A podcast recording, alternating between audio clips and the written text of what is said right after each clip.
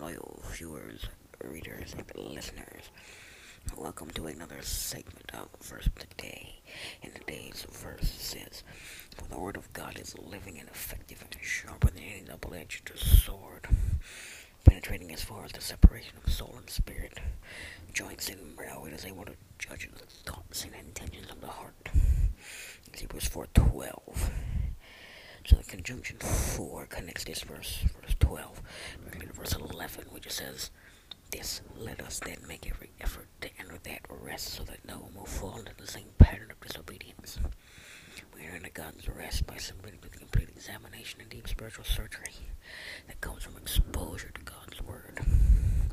God's Word is anything that God speaks. It is the expression of the character, desires, and purposes of God Himself. We have God's Word conveyed to us in written form through the Bible. His Word throughout both the Old Testament and New Testament is dynamic, active, and ultimately effective in accomplishing God's purposes. It is like a sharp sword that cuts into our innermost being in order to discern whether our thoughts and motives are worthy or unworthy, spiritual or unspiritual. Like a surgeon's scalpel, it cuts away the spiritual corruption from our lives and brings healing and life to those who submit to the Word in faith. Like a warrior's sword, God's Word brings judgment and destruction on those who openly turn from it and defy it. So to help you further understand all of that means, you're going to turn to what the Baptist faith and message has to say about the Bible once again. And here's what it says. The Holy Bible was written by men, divinely inspired, and is God's revelation of Himself to man. It is a perfect treasure of divine instruction. It has God for its author, salvation for its end, and truth without any mixture of error for its matter. Therefore, all Scripture is totally true and trustworthy. It reveals the principles by which God judges us, and therefore is and will, will remain to the end of the world the true center of Christian union, the supreme standard by which all human conduct, creeds, and religious opinion should be tried. All Scripture is a testimony to Christ, who is Himself the focus of divine revelation. So if we go back to today's passage, it begins by saying, "For the Word of God is living and effective." The writer of Hebrews is telling us the exact same thing the Baptist faith and message is telling us. The Baptist faith and message starts off by saying this about the Bible. The Holy Bible was written by men divinely inspired, and has God's revelation of Himself to man. It is a perfect treasure of divine instruction. Because the Bible is the very Word of God, it reveals God to us, but it does not reveal God in the same way to everyone, which is why the Bible is both living and effective. And the last phrase of the first sentence of verse twelve and the last sentence of verse twelve go hand in hand. They say, "And sharper than any double-edged sword, penetrating as far as the separation of soul and spirit, joints and marrow. It is able to judge the thoughts and intentions of the heart." And to understand this better, we're going to turn to the Baptist faith and message, which says this. It has God for its author, salvation for its end, and truth without mixture or error. That mixture or of error for its matter. Therefore, all Scripture is totally true and trustworthy. It reveals the principles by which God judges us, and therefore is and will remain to the end of the world the true center of Christian union, the supreme standard by which all human conduct, creeds, and religious opinion should be tried. All Scripture is a testimony to Christ, who is Himself the focus of divine revelation. The writer of Hebrews and the Baptist faith and message are telling us the exact same thing. They're telling us that the Bible does spiritual surgery on your heart. It is through reading and meditating on the Bible that God reveals the areas of your life that need to be changed, or in surgical terms, cut out. But these areas can't be cut out through your own power, nor can they be revealed through your own power. Rather, rather it is through the power of the Holy Spirit, who is your counselor and your advocate, because the whole point of the Bible is to reveal Christ to you. That is why the Bible is able to judge the thoughts and intentions of the heart.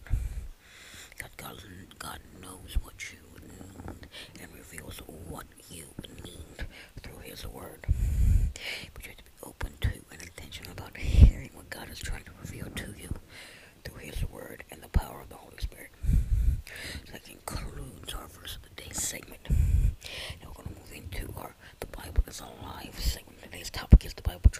nations. Several passages of Scripture deal with that. And the first one says, and how from infancy you have known the Holy Scriptures, which are able to make you wise for salvation through faith in Christ Jesus.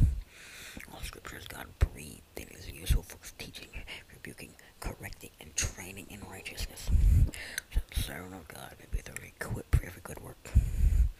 Second Timothy three, fifteen through seventeen.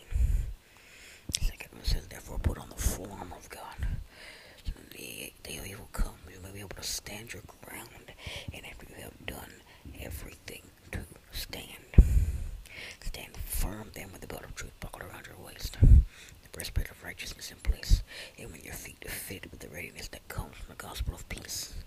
In addition to all this, take up the shield of faith, with, with, with which you can extinguish all the flaming arrows of the evil one. Take the helmet of salvation, the sword of the Spirit, which is the word of God. It's Ephesians six, thirteen through seventeen.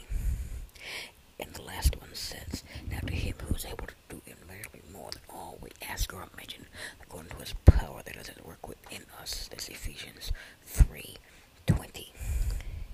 Now the story you are about to hear should prove to you beyond a shadow of a doubt the Bible is able to transform nations, and that it is able to transform the lives of the people who hear it, regardless of their circumstances.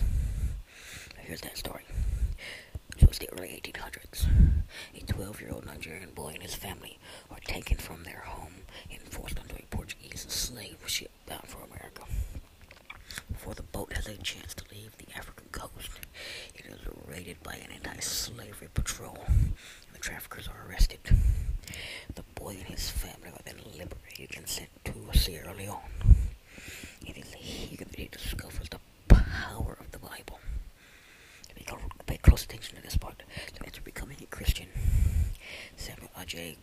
Crother began learning multiple languages and going on missionary expeditions into the countries near Sierra Leone. But this entire time he was studying the Bible in English because it didn't exist in Yoruba, his Nigerian language. This meant the people in Nigeria who didn't speak English couldn't read God word, God's word for themselves. So Ajay helped create a written grammar system for Yoruba and then translated the Bible into that language. Once he finished the Yoruba Bible, he continued to translate scripture into other Nigerian languages so that more people could discover the life change that he had experienced. Crother was later elected Bishop of Niger by the Anglican Church, becoming the first black Anglican bishop, and today the Anglican Church of Nigeria is the second largest Anglican province, with over eighteen million baptized members. The same God who worked through Crother also wants to work through you to impact the world through his word.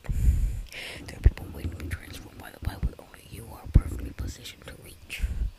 So today, ask God to reveal the role you can play in the story he's telling, and watch as he does more through your life than you can ask, think, or imagine.